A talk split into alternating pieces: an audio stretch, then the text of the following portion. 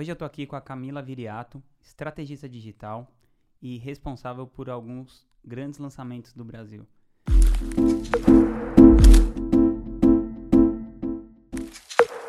E ela também é uma pessoa que tem uma grande especialidade em trabalhar com tráfego orgânico, é, com blogs e influência em geral. Assim, eu, eu, percebo que ela sabe criar a influência nas pessoas. E mesmo ela sendo tão jovem assim, ela é uma inspiração para muita gente. Assim, tem muita gente, inclusive, que me segue por causa da Camila. Então ela é, sabe, é, é, tipo quando tem aquele artista velho, aí ele começa a se juntar com o artista novo, assim, pra dar uma, uma moçada, assim. É tipo eu com a Camilinha. Você é tipo não é um artista velho, né? não, tô brincando. É, não, mas eu, mas eu acho que, assim, a gente sempre acaba aprendendo com as, com as pessoas, assim, né? As pessoas que estão vindo, trazendo as coisas por outra perspectiva. Então eu queria que você contasse, assim, como que você descobriu essa coisa do marketing digital como uma paixão na sua vida porque você tem formação em direito, tudo, né? Queria que você contasse uhum. um pouquinho da sua história. Então, é uma honra estar aqui, né? Porque eu sou consumidora ávida do seu podcast, aí de repente estou eu aqui dando os meus dois centavos. Então, antes de tudo, obrigada pelo convite. Obrigado você Tô por estar aqui. Estou super feliz de estar aqui com essa galera toda que não aparece no vídeo, mas tem uma galera aqui. é, respondendo a sua pergunta, Vinhas. Eu não descobri o marketing digital do nada, assim. Foi uma coisa. As coisas foram acontecendo, sabe?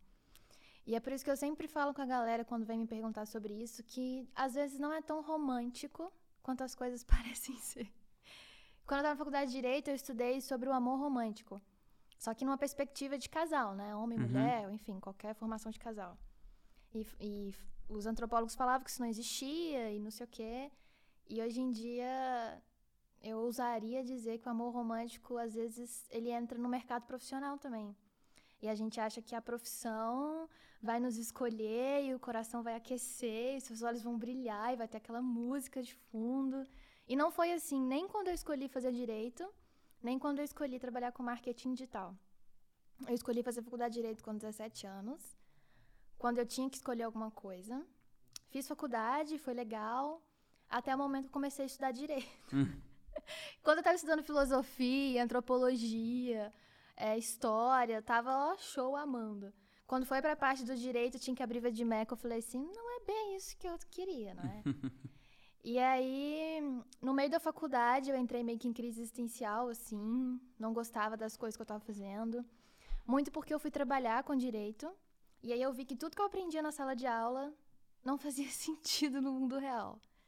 E eu queria muito ajudar as pessoas na época, através do direito, que elas conseguissem resolver os problemas, e eu reparei que do problema aparecer até o direito conseguir resolver, entre aspas, demorava, sei lá, 5, 10 anos. Mas assim, você percebeu que você estava aprendendo na sala de aula estava muito distante da realidade por, por uma questão de linguagem? O que, que foi que você percebeu, assim, que não se aplicava, assim, da sala de aula para a vida real? Primeiro de tudo era a linguagem.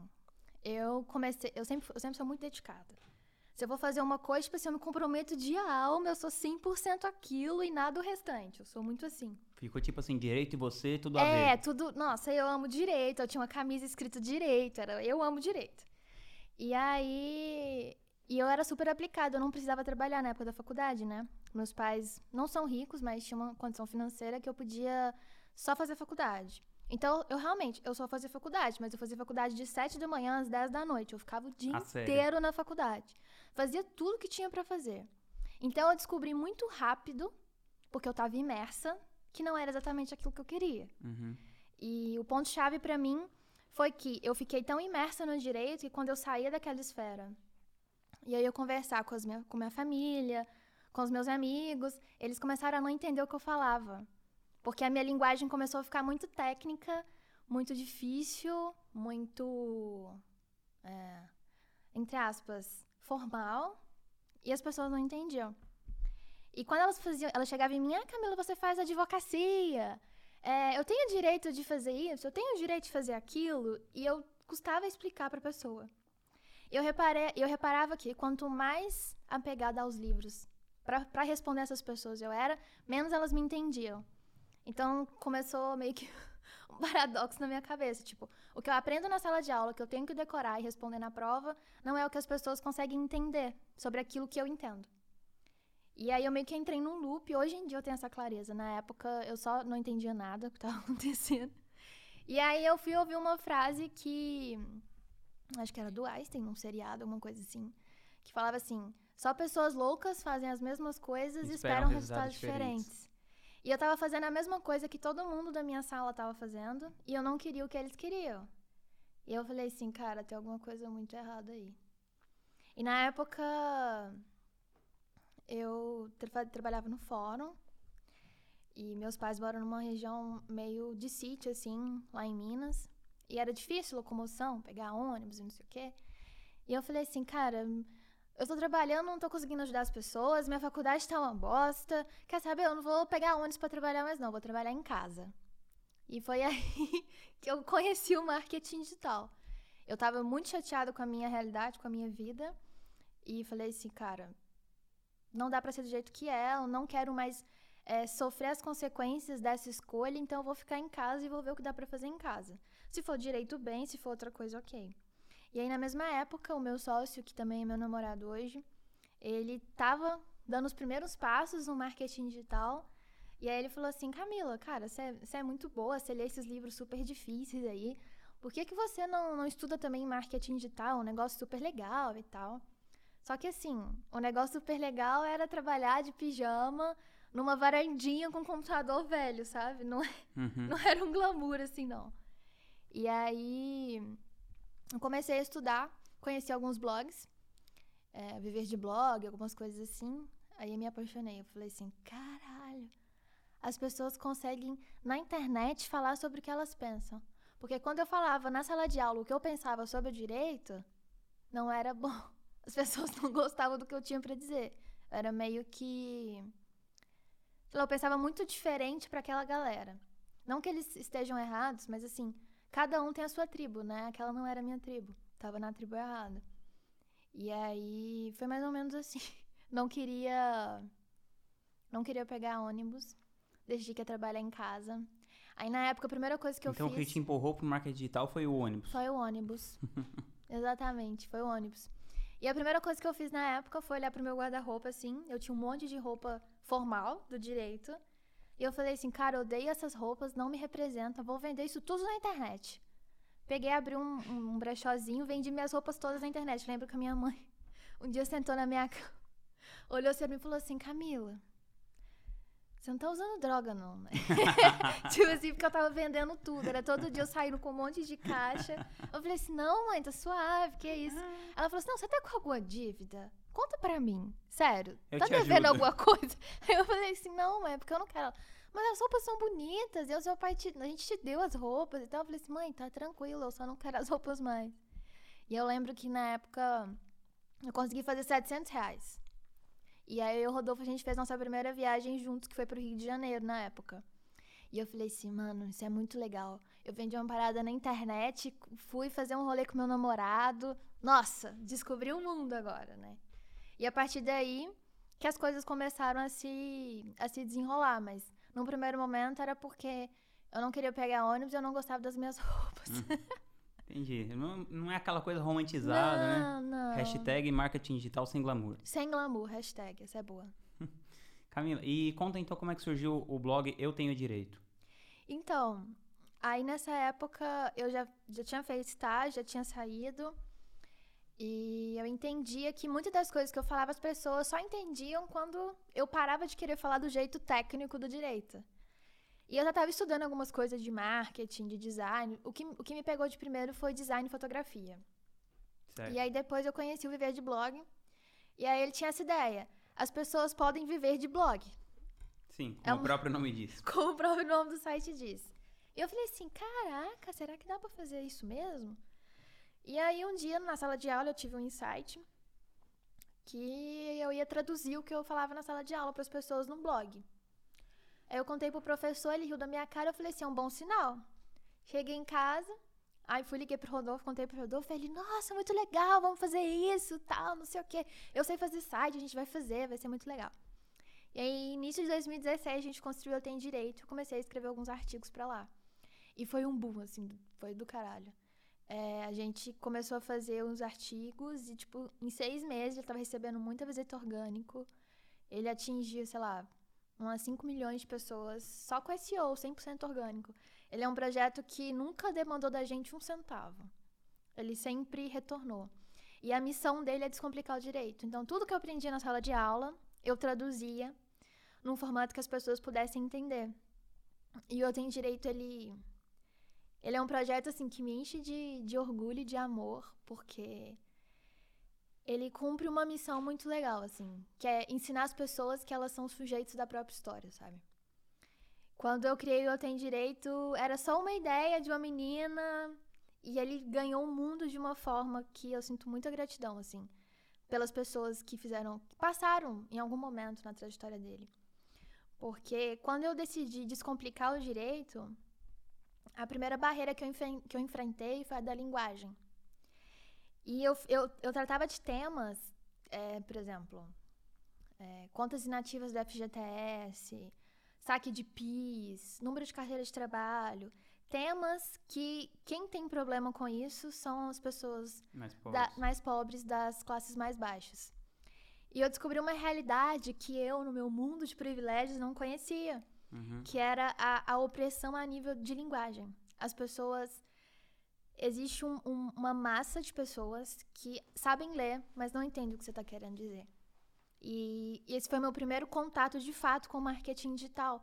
E eu entendo hoje o, quão isso foi formador para minha essência, para o que eu falo hoje e para o que eu trago nos meus negócios.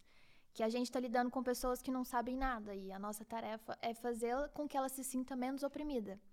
E na época, isso era muito difícil, porque eu tinha um linguajar muito técnico e pessoas do outro lado que não sabiam escrever. Tinham comentários que elas faziam no blog Vinhas que eu lia, sei lá, umas cinco vezes para tentar entender. Tinha comentários que eu demorava, tipo, duas, três horas para responder, porque eu tinha que pesquisar a resposta. Então, assim, o Eu Tenho Direito, ele me deu muito esse viés humano, me mostrou o quanto a informação, ela é privilegiada nos dias de hoje. Ainda em 2019, ela é privilegiada. Só metade das pessoas tem acesso à internet. Dessa metade, a maioria é analfabeto funcional. Só que eles estão na internet. Eles querem aprender, eles querem fazer alguma coisa. E eu acho que é parte do nosso trabalho identificar quem são essas pessoas e tentar projetar um negócio digital que possa ajudar essa galera. Então, eu tenho direito para mim. Ele me deu esse viés humanista e me mostrou um lado do conteúdo que acho que muitas pessoas não têm até hoje. Que ele serve realmente para resgatar as pessoas de uma opressão que elas vivem e que elas nem sabem que vivem. Porque ninguém falou isso pra ela antes. Que massa. Camilinha, e aquela história de um cara que chegou, um senhor que chegou a ligar pra vocês querendo mandar dinheiro pra vocês por causa de um artigo do Eu Tenho Direito? Conta isso aí. Isso é muito legal, assim. O Eu Tenho Direito, ele tem várias pérolas. Essa é uma delas. Na época que tava rolando o saque das contas inativas do FGTS, eu fiz um artigo gigante explicando passo a passo de como a galera faria pra sacar. E aí um senhor do Acre, assim, eu lembro que ele entrou em contato comigo nos comentários e eu vi que ele tinha muita dificuldade. Um senhor, ele, ele não tá acostumado com a tecnologia. E assim, ele, a gente conversou, sei lá, uns 20 comentários, assim, eu tentando ajudar ele a De explicar. comentário em comentário. De comentário em O comentário. comentário virou um WhatsApp. É, o comentário virou um artigo, assim. E aí, na época, ele, ele achava que ele tinha dinheiro, mas ele não conseguia acessar. E eu sei que ele ia no banco, conversava com a gerente, a gerente maltratava ele, porque ele não sabia explicar o que ele queria. Sei que no final ele apelou, ele falou assim: Quer saber? Eu vou pedir meu neto pra imprimir tudo isso que você tá falando e eu vou levar lá na gerente do banco.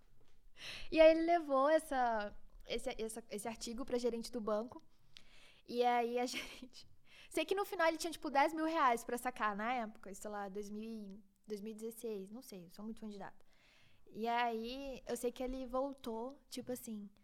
Camila, eu tenho não sei quantos mil pra sacar. Por favor, me passe a sua conta bancária que eu quero te dar metade desse dinheiro. Eu falei assim: não, não, não precisa. Eu, eu realmente queria. Só que você conseguisse. Que bom que você conseguiu, né?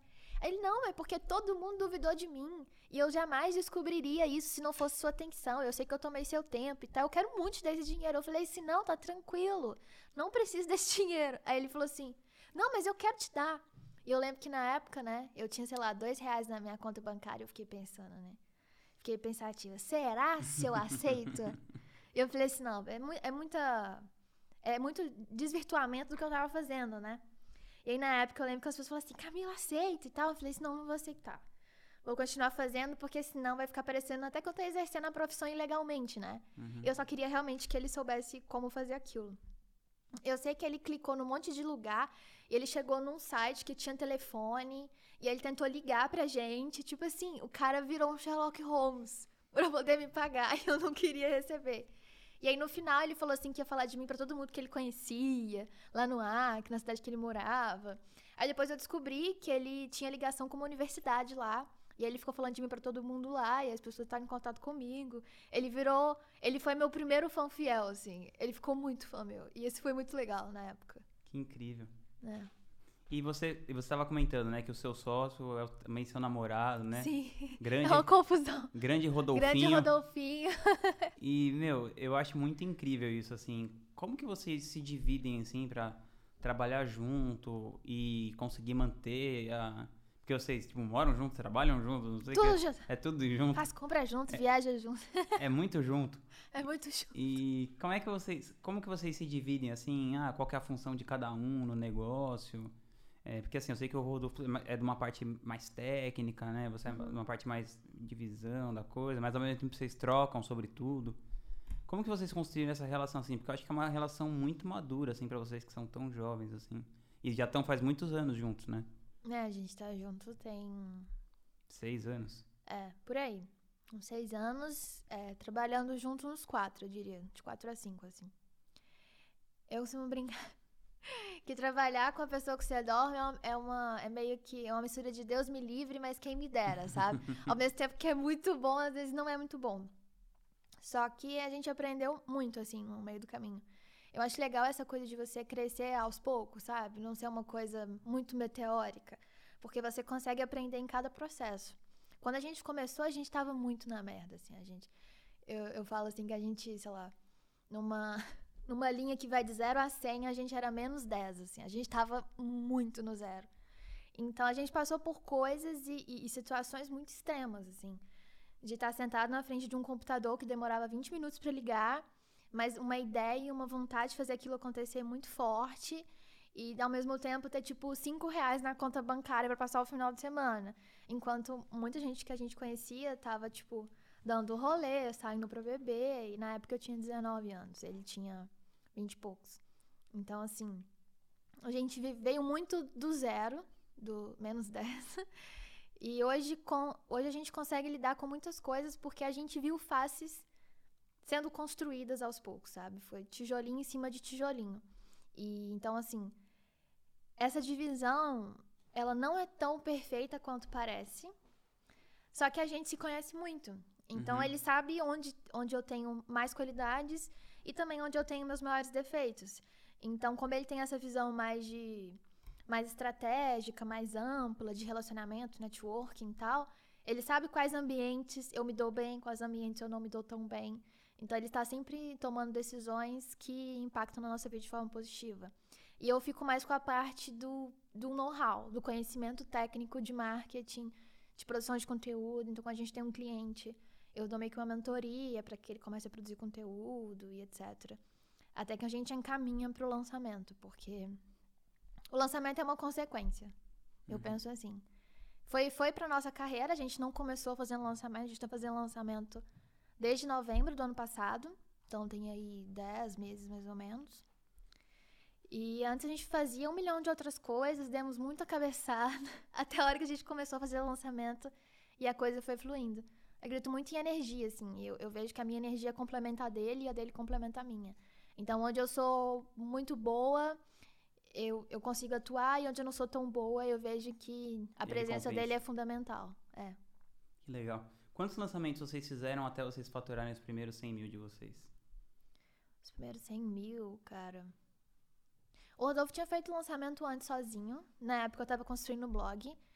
Eu acredito que ele, tipo, sei lá, ele fez dois lançamentos, aí no segundo ele faturou. Só que aí tem uma história de calote que ele Eu sei, levou e mas- tal. Essa Eu é não vou contar porque a história é dele. Mas na época eu, eu tava só com o blog. Mas vocês dois juntos, assim. Nós dois juntos, eu acho que foram. Acho que foram dois. Dois ou um, não sei. Caramba, foi rápido então. Então, eu gosto de frisar sobre isso. Não foi rápido. Não, não, foi rápido assim, a partir do momento que vocês entraram no jogo de lançamento. Sim, mas porque a base foi construída Sim, antes, sim, né? sim. Muita gente vai ver, ver a linha editorial 6 em 7. Ah, sim, porque do zero, né? Tipo, sair, sim, claro. Tipo assim, a pessoa que nunca trabalhou com internet, nunca fez nada, do nada quer Nunca faturar. conteúdo. Do nada quer faturar seis dígitos. A gente, eu trabalhei como designer, trabalhei como produtora de conteúdo, tive o blog que alcançou milhões de pessoas.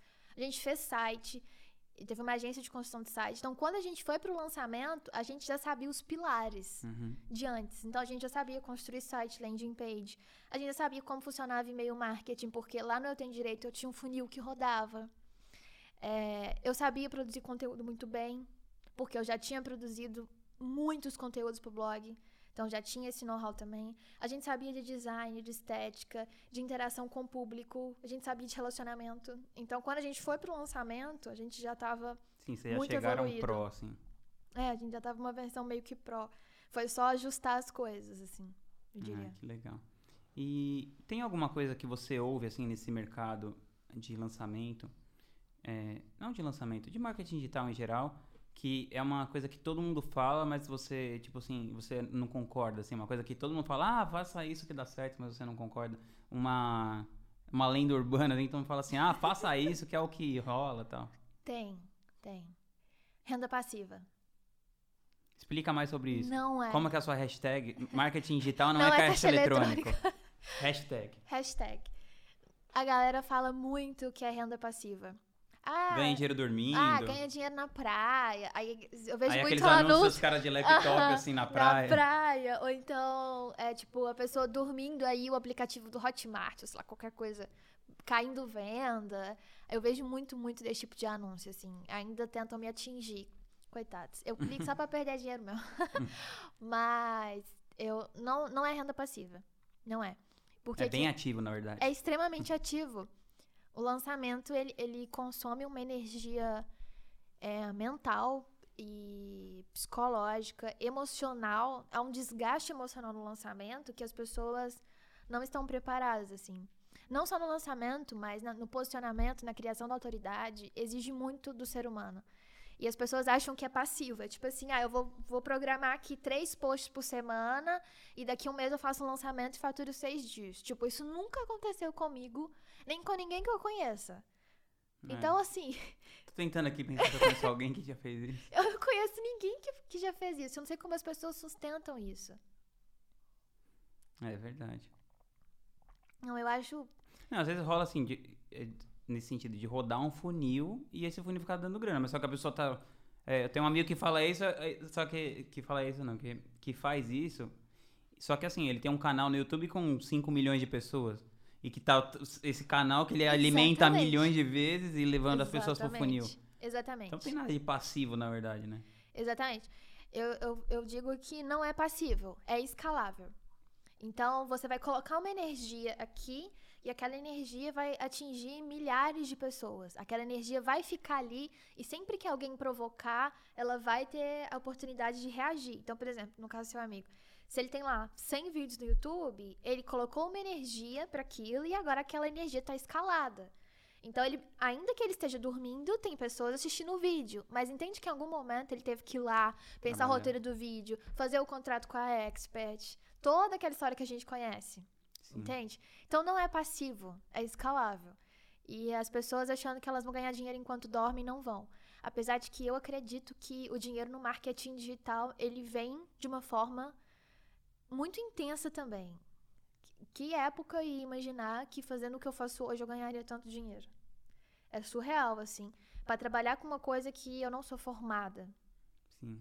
por exemplo. Então, e eu assim, que não sou formado em nada, Camilinha. Tenho nem, tenho nem tem muito chance. mais dinheiro que eu. Não, não, não. Tô falando, não tenho nem chance de trabalhar com alguma coisa que eu sou formado, que eu não sou formado em nada. Não, então, tipo assim, Tem nenhuma alternativa.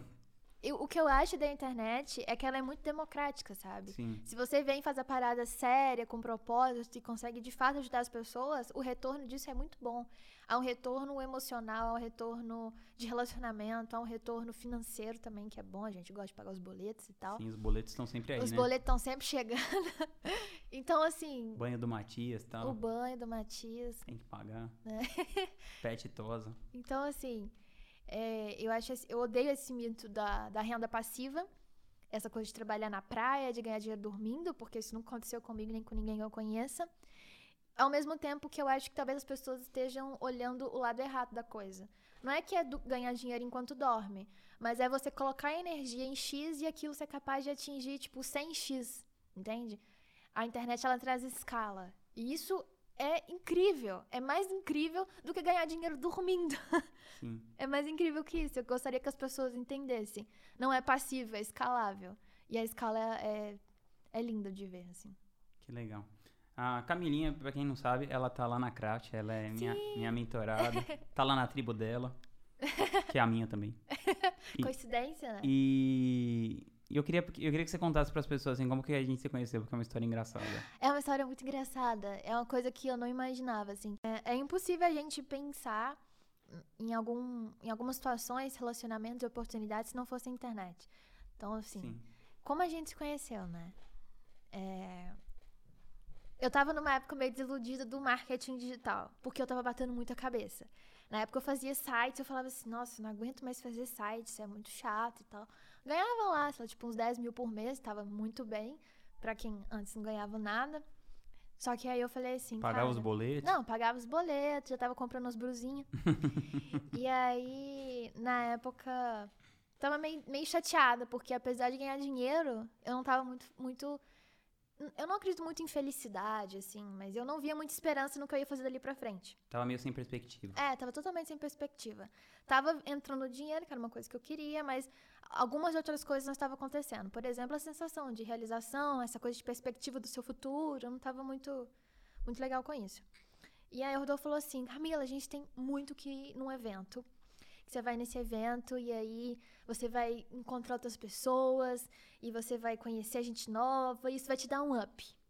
Só que, na época, eu era muito desacreditada, eu era muito desiludida do marketing digital. Por quê? Hoje, quando eu falo que não é renda passiva, é escala, ok. Eu tô, eu tô muito, muito ciente Consciente. disso. Na época, não. Na época, eu olhava e falava assim: só tem mentiroso nesse lugar. As pessoas enganam os outros para vender. Eu não aguento mais assistir webinário. não aguento mais esse logística digital. Tá muito chato e não sei o quê. E eu tinha um problema seríssimo, que eu não tinha uma referência. Então eu olhava para todo mundo e achava falsos gurus. Eu não tinha uma referência e eu vi um empreendedorismo de palco, que é uma coisa que eu não gosto até hoje da galera que mente, fala que ganha dinheiro enquanto dorme, que tem carros luxuosos, que tem bebida. Tipo, eu nem gosto de dirigir. Então, tipo, pra mim nem não de fazia... beber, nem de dirigir. Não, pra mim não fazia muito sentido, sabe? Eu falava assim, cara, tô no rolê errado de novo, não é possível. Segunda vez que eu escolho uma profissão errada. E aí ele falou assim, não, a gente vai nesse evento, vai ser muito top, não sei o quê. Eu falei assim, tá bom, Rodolfo, vamos no evento. Cheguei no evento, aí tinha uns caras falando umas coisas meio assim. Eu falei assim, ah, pelo menos o conteúdo tá bom. Eu, eu sou uma louca por aprender coisas novas, assim. Se eu chegar e começar a falar uma coisa pra mim que eu não sei, eu vou querer pegar um caderno, vou querer começar a anotar. Eu amo aprender coisas novas. E aí, aprendi muito. Tava aprendendo muito, tava super satisfeita. Só que eu ainda continuava com esse problema de referência. Aí chegou um cara no palco, assim, muito tímido, assim, de camisa preta. Entrou assim, pegou o microfone e falou assim: Oi, gente. Tipo, muito baixo, não tinha som, não tinha música, não tinha efeito, tinha nada. Falou assim: Oi, gente. É... Meu nome é Rodrigo Vinhas. Sou um pouco tímida, assim, para falar. Mas eu vim falar para você sobre depressão e morte. Eu falei assim, caralho, esse cara tá, tá diferente, me ganhou na copy, né? Eu falei assim, Rodolfo, o que ele vai falar? Depressão. Quem vai falar de depressão num palco de, de Fire? Não faz o menor sentido. E aí, começou a andar no palco, começou a falar umas coisas. Sei que no momento o Rodolfo ficava assim: olha só, tudo que a gente pensa, que foda, olha que legal. E a gente começou a notar desesperadamente e tal. E aí a galera que tava do lado meio que começou a sair, assim, e o Rodolfo pilhadão no cara do palco. Cara, esse cara é muito foda, é muito foda, é muito foda. E a gente, eu nunca vi falar desse cara. Quem que é esse cara? Terminou a palestra. Sei que eu e o Rodolfo olhamos um pro outro e falamos assim: Nossa, esse cara é foda. Eu falei assim: É, é mesmo. Olha só as coisas que ele falou. Nossa, eu penso assim, eu penso assado. Tudo que eu sempre pensei, alguém falou num palco, né? E aí bateu total. Mas, Essa- mas só pra recapitular, não era só de depressão e morte. Eu falei empreendedorismo, depressão e morte. Senão o pessoal vai pensar que eu cheguei lá pra falar, ó, galera, não, vamos não. todos morrer deprimidos. Não, você falou que o empreendedorismo não é só o palco, É, que, sim, sim. que tem essa questão, você falou que você teve depressão e tal, e eu me identifiquei muito com essa parte também. Então, não foi um discurso fúnebre, não, tá? É, só pra, Não só pra deixar claro, assim, não foi um discurso fúnebre. Pelo contrário, foi uma coisa extremamente humana e, e sincera, assim. Era, tipo, era um cara que tinha bons resultados, resultados incríveis, acima da média, só que um cara humano. Tipo, olha, falhei aqui, acertei aqui, tô ensinando isso aqui pra você. Tipo, você não quis se gabar naquele palco. Você quis compartilhar a sua história. Ela era extremamente real e humana, e isso conecta essa humanidade da história. E na época, eu tinha feito uns mapas mentais e eu falei assim, ah, vou procurar esse cara no Instagram, né? Que é que custa. Peguei, te procurei, sei lá, você tinha, tipo, dois mil seguidores, assim, era um perfil privado, não sei o quê. Falei assim, ah, vou marcar esse cara aqui, vou pedir pra seguir. O que é que tem? O nome eu já Sim, tenho, né? claro. E aí você respondeu, tipo, sei lá, uns dois dias depois, você curtiu o negócio na hora e respondeu. E aí a gente começou a conversar e nunca mais parou. Até que agora a gente é vizinho e você é, tipo, meu mentor de vida, assim. Comecei conversando com um palestrante do Fire e terminei com um mentor e um amigo, assim. Terminei não, né? Agora eu tenho um mentor e um amigo. No mesmo prédio. No mesmo prédio. E não, e só pra, só pra entender, assim, a gente começou a ficar amigo, eu vi que ela era muito inteligente, assim, e tal. E não, a gente não começou tendo nenhum tipo de relação comercial, assim, né? Era Sim, um- gente, uma troca, assim, é. de negócio. E aí eu falei pra ela assim, eu falei, é, eu ia tomar ayahuasca e falei, Camilinha, acho que você devia tomar ayahuasca, você e o seu namorado. Aí ela, meu, como assim e tal? Eu falei, não, vai ser legal e tal, no Isso é começo da hora. Aí eu comecei a contar pra ela as minhas experiências. Eu queria que você contasse, Camilinha, como é que foi pra você? Que a gente se conheceu nisso, né? Eu falei, assim, Sim. pessoalmente mesmo. Sim. Aí cê- vocês vieram pra São Paulo e, e a gente foi lá. Eu falei, meu, esses caras são loucos. Tipo, a gente, a gente nem se conhece. aí a gente tá indo nesse negócio juntos. E eu queria que você contasse como é que foi a, como é que foi a sua experiência, assim, o que, que você tirou disso, assim, você e o, e o Rodolfinho e tal, que você lembra. Então, isso é bem louco, porque a gente se conheceu, tipo, começou a conversar, sei lá, em setembro. Quando foi em janeiro, você fez o convite pro ayahuasca, né? E eu lembro até hoje, o Rodolfo tava chegando, tipo, da pelada, assim. Eu falei assim, Rodolfo, Vinhos tá chamando a gente pra tomar ayahuasca. Rodolfo, o que, que é ayahuasca? Aí eu falei assim, ah, aquele negócio que a gente conversou aquele dia e tal. Aí ele falou assim, ah, tá. Quando que é? Eu falei assim, ah, semana que vem. Aí ele, tá bom. Aí eu falei assim, você vai mesmo? Aí ele, vou. Aí eu, ah, então tá. Falei assim, Vinhas, tudo bem, a gente vai. E aí a gente veio, né, pra São Paulo. E foi a primeira vez que a gente se conheceu pessoalmente, assim. Sim. Só conversar. Era- a gente era amigos da internet. Amigos virtuais. É, amigos virtuais. Você era tipo meu Tamagotchi. Que e aí a gente se conheceu pessoalmente e foi é, lá pro Ayahuasca. E aí lá eu conheci outras pessoas incríveis, que é a Ian e a, a Mari, né? Que são pessoas incríveis. E eu lembro que quando eu cheguei lá já era uma coisa muito diferente, assim. Eu sou extremamente sensível à energia de ambientes e pessoas e, e na época eu não entendia muito bem. A Ayahuasca me ajudou a entender isso, assim. Eu chegava em lugares não me sentia bem. Eu conversava com pessoas não me sentia bem. Eu não entendia que era talvez um lado energético falando ali, um sexto sentido, alguma coisa. E aí, lá no Ayahuasca, eu lembro que eu cheguei, tava mó rolê aleatório, tipo assim, tinha umas pessoas que não faziam sentido, a pessoa nada a ver com a outra. Eu falei assim, cara, muito aleatório esse rolê, amei, assim, já é, já é o meu bonde. E aí a gente começou a, a, a cerimônia, né, que é uma coisa linda. Nunca imaginei que uma coisa tão diferente, tão é, fora do comum, pudesse ser tão linda, assim. Primeiro eu amei a família que tava lá, o Ian e a família dele, assim. Eles têm uma, uma luz própria que não, não dá pra explicar. Ainda que a gente fique cinco horas gravando um podcast, a gente não vai conseguir definir É. o que acontece lá. E o Ayahuasca foi uma experiência de introspecção gigante, assim, pra mim. Eu lembro que o Ian disse que a gente tinha que falar qual era o propósito, né? E eu falei assim, ah, eu quero sentir as coisas. Eu era uma pessoa extremamente ligada à informação, ao lado intelectual, a coisas científicas. E eu falei assim, ah, eu não quero ficar tão presa nisso. Eu quero sentir mesmo as coisas. E ele falou assim, nossa, esse é um pedido muito amplo. Você sabe que pode vir qualquer coisa, não? Eu falei assim, ah, tudo bem. Ele não me explicou muito Uhum. o, como seria. Eu fui muito assim, de coração aberto. E aí a experiência para mim foi extremamente profunda. Eu medito há muito tempo já, já tem alguns anos. Só que a esse Não nível, nesse nível, né? nunca tinha Impossível feito, impossível assim. Nunca tinha feito. E eu comecei a me ver muito descolada, assim. Eu, eu- o que aconteceu comigo foi que eu vi vários acontecimentos super importantes da minha vida acontecendo, só que eu via de cima. Sim. E isso, durante muitas horas, isso acontecendo. Muitas horas isso acontecendo. Eu, eu, revisitando vários acontecimentos que eu não lembrava, coisas que eu não lembrava que acontecia, que eu tinha vivido quando criança, quando adolescente e tal. Eu revi tudo muito bagunçado, assim. E eu sempre de cima, e eu consegui ter muita clareza. E aí, eu, eu sei que eu saí de lá entendendo que eu tô no rolê da educação, que eu amo ensinar. Se você me der qualquer coisa, eu vou amar ensinar outra pessoa sobre aquilo. E eu vou fazer o meu melhor para tentar fazer com que aquela pessoa entenda dentro da realidade dela aquilo que ela precisa entender. Porque às vezes eu acho que as pessoas querem falar demais. E às vezes o que a pessoa precisa entender é só X. E a pessoa quer falar o alfabeto inteiro, né? Então você tem que falar só X, porque é o que aquela pessoa precisa naquele momento, é o que ela é capaz de, tolerar naquele momento, né? Uhum. E eu saí de lá entendendo isso, eu tava no rolê da educação, que eu amava ensinar e que eu deveria prestar, deveria ter muito zelo com aquilo que eu escolheria ensinar. Porque como era uma aptidão originária minha desde criança, tipo, eu ensinei minha irmã a ler. Tenho uma irmã mais nova, Ah, que legal. e quando eu tava na escola, assim, antes dela entrar na escola, eu tinha um quadro, meu pai e minha mãe me deram um quadro, uma mesinha. Eu sentava lá na mesinha e ficava ensinando ela a ler e escrever. Tipo, a gente tem três anos de diferença. Não é muita Uhum. coisa. Eu tinha seis anos, oito anos, ela tinha, sei lá, cinco. E eu ensinei ela a ler e escrever.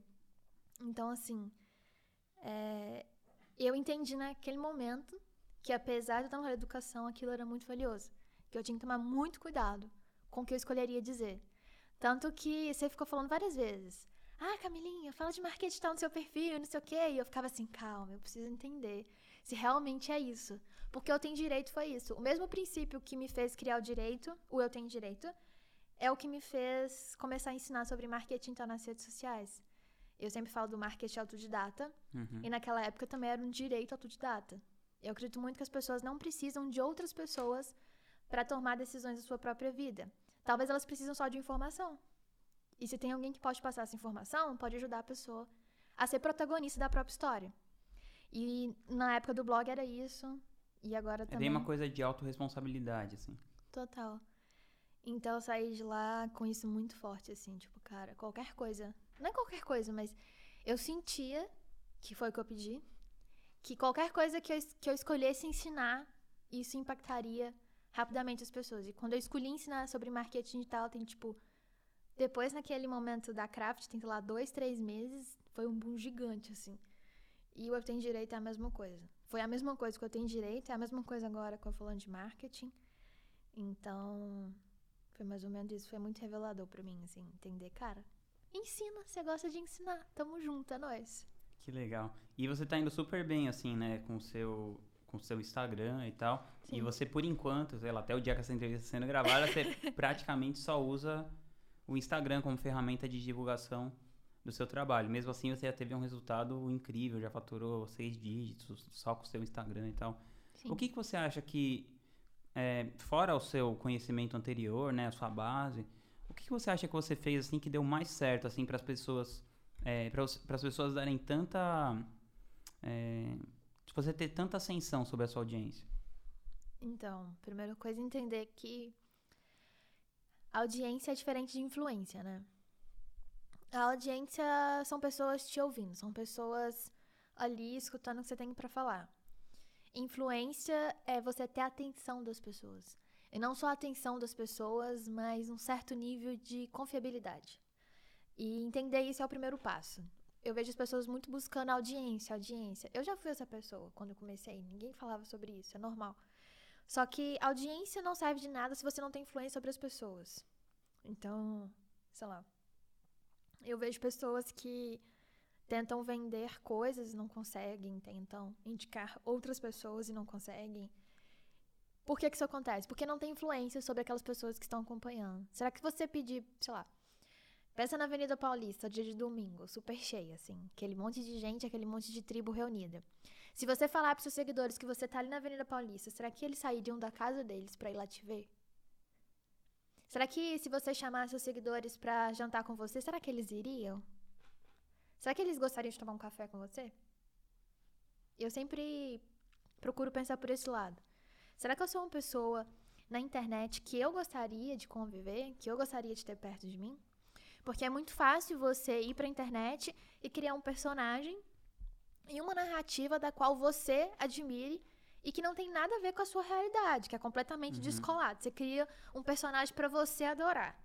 E, é, e é aquilo vira um delírio coletivo, né? Sim. Eu vejo isso acontecendo com várias pessoas, é meio triste.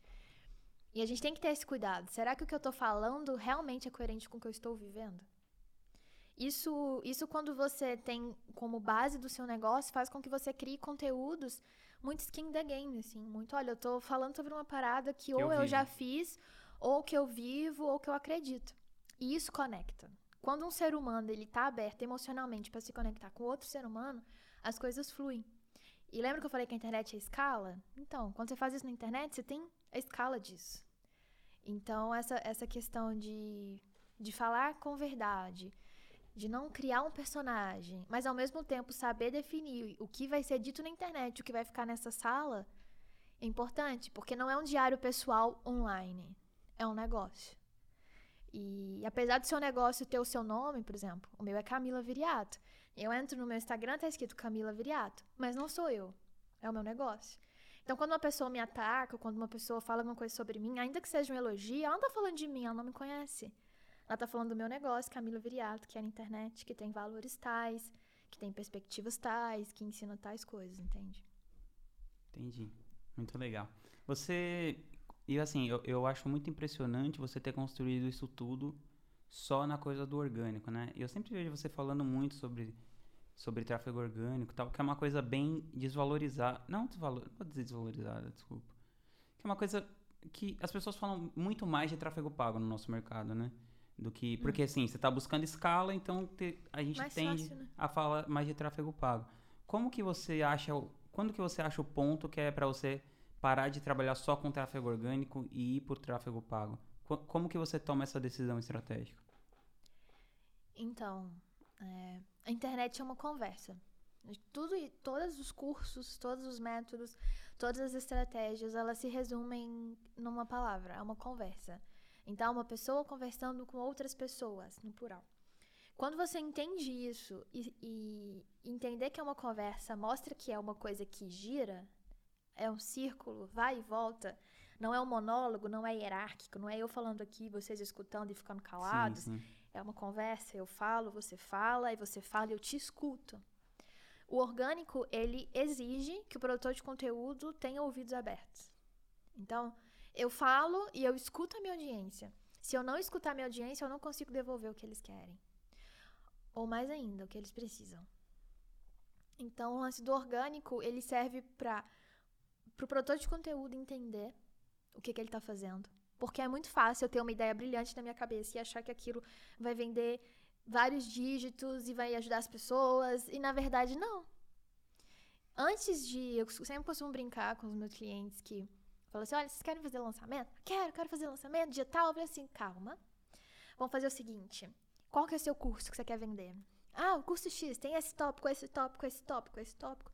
Vamos fazer o seguinte: esquece o seu lançamento e nós vamos entregar todo esse seu conteúdo gratuito na internet antes e vamos ver se isso ajuda as pessoas. Se isso ajudar as pessoas, a gente melhora e faz um curso a ponto de ser vendido.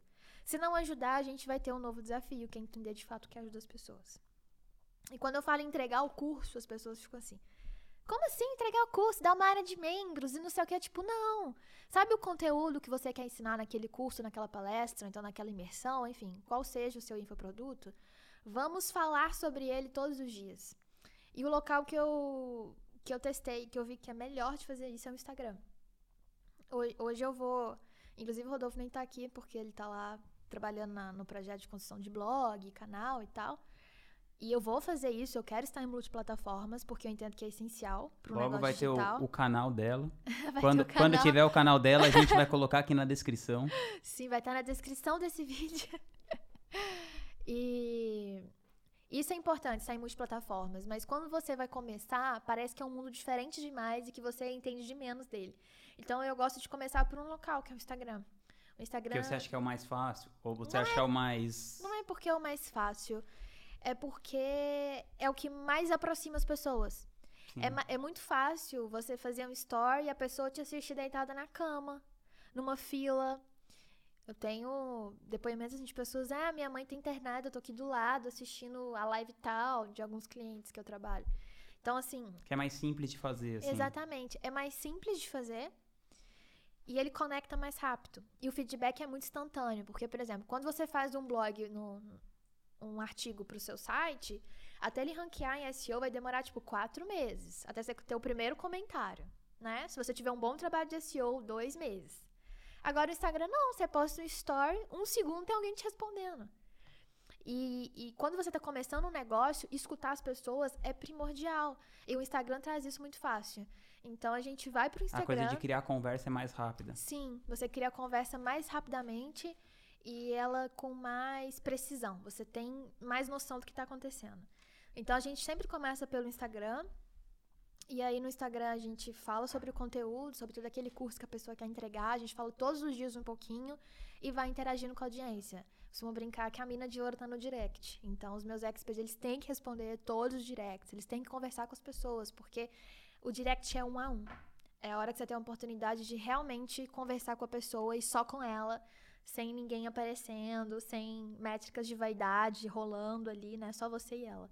E aí, nesse tempo, você aprende muito sobre sua audiência, você entende o que eles precisam, você entende o que eles querem, e aí você tem muito mais fundamentos para criar uma oferta, para criar um produto que vai de fato ser uma coisa que vai agregar tanta audiência quanto você, do que inicialmente você teria a se achando o dono da bola toda e que é a última bolacha do pacote, que eu vou criar um curso aqui com cinco módulos e puf, isso é maravilhoso. Eu não acredito na ideia de que a gente tem que pagar para as pessoas, aliás, de que as pessoas têm que pagar para eu testar a minha ideia. Sim. As pessoas não têm que pagar. Você testa a sua ideia de graça. Se você consegue fazer de graça, você consegue vender. Agora, se você só quer vender, tem alguma coisa errada. Também é outro, outro linha de pensamento contra-intuitiva do, do que é vendido no marketing digital Sim, total. em termos geral, né? É sempre essa coisa que você tem que ser pago pra testar a sua ideia Não. e tal. Se você tá disposto a fazer de graça, o dia que te pagarem por isso vai ser um dia memorável pra você. E ainda que depois desse dia não queiram te pagar, tá tudo bem. Você vai correr atrás de agregar valor naquilo. Então, hoje a minha hora de trabalho tem um preço que às vezes assusta algumas pessoas, mas as pessoas não entendem que eu trabalhei pra hora ter esse preço. Por muito tempo eu trabalhei de graça. Eu trabalhei de graça. A gente começa trabalhando de graça. Porque você só tem uma ideia. E, E as até, até pessoas. você construir Sim. reputação, audiência e tal. Nem só reputação e audiência, mas você tem experiência. É, Uma ideia, ela é só uma ideia. Você não, você não sabe se ela é boa até até, você que tenha melhorar, lapidar, né, aquela ideia o suficiente. É, exatamente. Pra que aquilo de fato vire alguma coisa que gera valor, né? Exatamente. E gerar valor é demorado. Mas, tipo assim, ah, eu vou fazer um conteúdo hoje, vai gerar muito valor. Tipo, tá, valor pra quem? Qual valor que vai gerar? Ah, eu vou ensinar as pessoas a fazerem bolo como elas nunca viram na vida. Ah, mas as pessoas querem realmente fazer esse bolo? Então, assim, Tem que ter conversa. tem que ter conversa. Conversar com a sua audiência, pra mim, é, é a chave do, do negócio que a gente faz. Caminha, você tem algum tipo de rotina na sua vida, assim, que ajuda a melhorar a sua qualidade de vida? Ou a falta de rotina ajuda a melhorar a sua qualidade de vida? Conta um pouco. Então, a minha vida é bem louca, assim. É, eu já fui do tipo que lia livros sobre rotina. E eu, eu escutava o seu podcast, ficava, as pessoas acordam tal hora, fazem tal coisa. Eu acho lindo. Mas Eu não consigo Pros outros, né? implementar. É, pros outros, assim, eu acho muito foda. Eu não consigo implementar. Porque, assim, eu tô morando em São Paulo agora, mas, por exemplo, ontem eu cheguei do Rio Grande do Sul.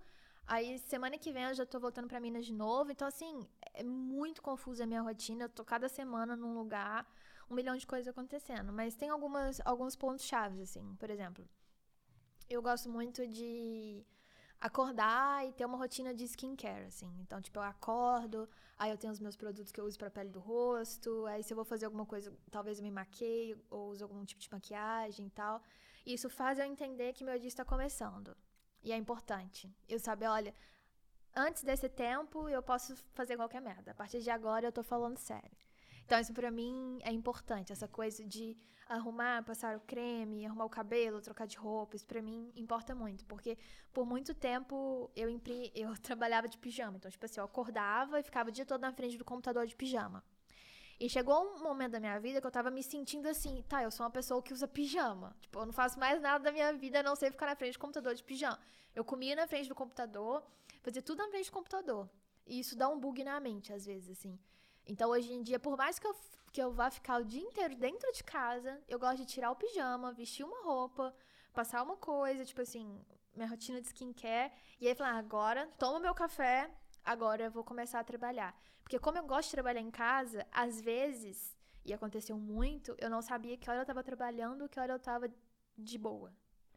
E aí, chega no final, sei lá, de seis meses, você entra meio que num burnout. Porque se você tem dúvida se você tá trabalhando ou se você tá de lazer, é porque você tá trabalhando e tá fingindo que tá de lazer, entendeu? Uhum. E essa coisa de empreender na internet tem muito disso. Então, eu gosto de ter esse momento, tanto para começar o dia quanto para terminar o dia. Então, sei lá, vai dando umas 8 horas da noite, tomo meu banho, visto meu pijama, desligo meu celular, e agora eu tô de boa. Isso eu vou é- fazer qualquer Isso coisa. é outra ilusão, né? Que as pessoas pensam que quando elas vão trabalhar em casa, elas vão trabalhar muito menos, né? Nossa, eu tra... não, tipo, quando Isso é eu come- ilusão total. Quando eu comecei, eu trabalhava, sei lá, 14, 16 horas sem parar, sem horário de almoço, sem nada. Eu trabalhava correndo assim, me matando. Não me arrependo, mas, tipo, tinha dia que eu não sabia que dia da semana era. Porque meio que não importava. Eu tinha Sim. uma coisa pra fazer lá e fazia. Hoje em dia, eu- não gosto disso mais. Eu entendo que não é sustentável. Mas é importante pra quem tá começando. Mas hoje em dia eu já posso me dar o privilégio de falar, olha, eu trabalho de tal hora a tal hora. Ah, Camila, todo dia isso acontece? Não. Sim. Não é todo dia que isso acontece. Então tem lançamento que eu fico acordado até 3, 4 da manhã. Acordo 7 horas da manhã no dia seguinte. Durmo 2, 3 horas por noite. Mas é legal ter isso, sabe? Quando eu vou começar a trabalhar e quando eu vou parar de trabalhar. Porque eu trabalho em casa. E eu amo trabalhar em casa. Eu não, não quero ter. Não penso em ter um escritório. Não, eu amo trabalhar em casa. Senão eu vou ter que pegar ônibus, né? Ou pelo menos um Uber, ou né? um Uber, ou, é, porque eu não gosto de dirigir. Um Uber, pelo menos. Camilinha, tem algum livro que você leu que mudou é, drasticamente o, o seu jeito de pensar ou a sua qualidade de vida? Que você pode citar? Então, é... Qualidade de Vida tem dois livros que eu li. Pode citar mais livros. Tá, mas dois, assim, foram muito essenciais. Que é Obstáculo é o Caminho. Os dois foi você que me indicou, né? Ah, que legal. E O Ego é Seu Inimigo. Porque, Os dois do Ryan Holiday. sim... Que inclusive vai estar palestrando comigo e com você no Meu Craft Deus, Talks. nesse dia eu vou sentir que eu vou ensinar a vida mesmo. 7 de dezembro. Eu, Vai. Camilinha, Ryan Holiday, plus 19 pessoas. Muito top. É... Deixar o Esse- link aqui do Craft Talks. É link pra todo lado aqui. Não, tem Então, muito link. Bota link aí na descrição. As pessoas Taca escolhem o que elas descrição. querem fazer com os Exatamente. links. É, o que acontece? Quando eu li o Ego é Seu Inimigo, eu entendi que... Aquele. Esse livro maravilhoso. que a gente, às vezes, escolhe coisas sem saber que estamos escolhendo, assim. Então, eu tava numa época que eu tava começando a ganhar um dinheiro que eu nunca tinha ganhado antes na minha vida. E eu tava pensando assim, caralho, o que eu vou fazer com esse dinheiro todo aqui agora? É muito mais dinheiro do que eu preciso pra viver, né? E quando esse dia chega na vida de uma pessoa, a gente começa a questionar algumas coisas. Tipo assim, será que eu realmente mereço isso? Será que realmente eu tô fazendo a parada séria e tal? Então eu entendi que existem armadilhas que a gente cria e que elas não podem fazer parte, ou pelo menos tem que estar sempre lutando contra elas. Então essa questão do ego ter saltado aos meus olhos fez com que eu não fizesse nem, nenhuma besteira com o dinheiro que eu ganhei. Então, tipo, eu tenho muito dinheiro guardado, Que legal. eu reinvisto na empresa e tal. Não, eu não ganhei dinheiro e comecei a fazer igual o Silvio Santos. Ah, quem quer dinheiro? Não fiz isso. Eu fiquei, Coloca aquele meme assim. é aquele mesmo assim, tipo, eu não fiz isso. Eu falei assim, calma, vamos pensar o que, que a gente vai fazer com tudo isso. E aí entrou muito forte para mim também ah, aquele livro O Essencialismo, que você também recomendou. Então, Ah, a gente legal. pode perceber nesse podcast que os três livros o Vinhas recomendou. Recomendo para todos. É, esses livros estão em todos os podcasts que ele fala. Então, Essencialismo foi muito bom, porque eu entendi, por, assim, mulher tem muito essa coisa, né, de querer sempre uma roupa nova, um sapato novo, uma maquiagem nova. E eu entendi assim, cara, eu só preciso de um de cada. Eu até brinco, ah, eu tô sempre de uniforme, que eu tenho uma jaqueta que eu tô sempre com ela. E é maravilhoso, porque eu posso pensar em outras coisas que são mais importantes no meu dia a dia, tomar decisões e não ficar pensando qual roupa combina com qual, né? Então, isso pra mim é muito foda. E o outro livro, O Obstáculo é o Caminho, também do Ryan Holiday, onde eu entendi que muitas vezes aparece um grande problema na sua mesa e ele é o caminho pra você mudar.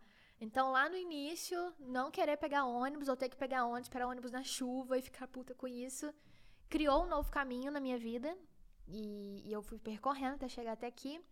Nos lançamentos acontece um pepino atrás do outro e esses esses pepinos são o caminho pra você subir de nível, pra você ir pro próximo nível.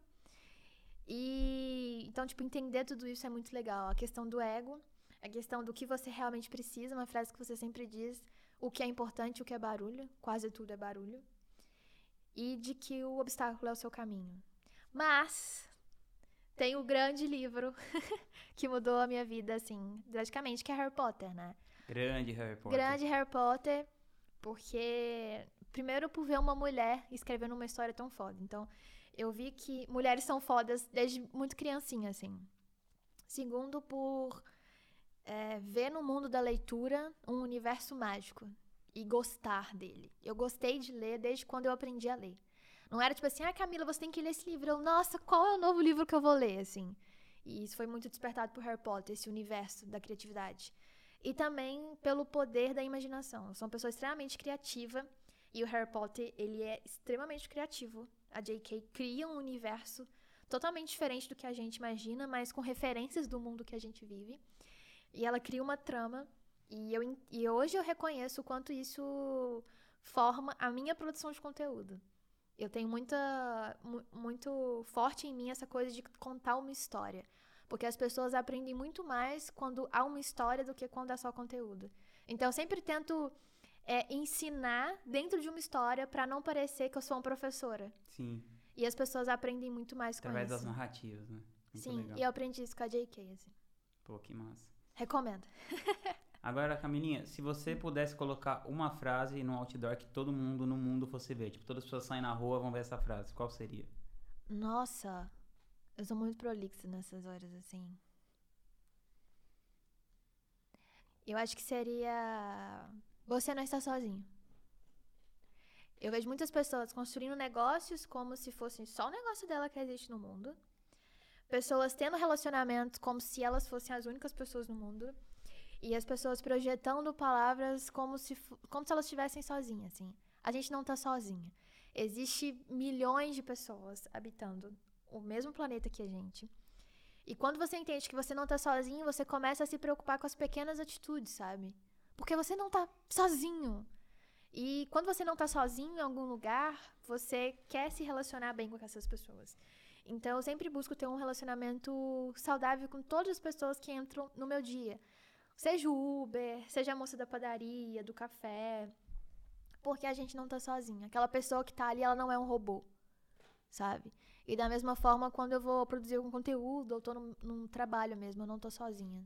Tem gente com você, tem gente no planeta e a gente tem que começar a pensar para alguma coisa que tá além do nosso umbigo. Porque se eu ficar pensando só nos meus dígitos, no meu faturamento, na minha empresa, no meu curso, na minha fama, o mundo vai parecer uma coisa que ele não é. Que é como se o mundo fosse construído para mim. Não, eu sou só mais uma pessoa passando na história que tá sendo contada. E eu tenho que entender que eu não tô sozinha. Eu vou morrer, o mundo vai continuar.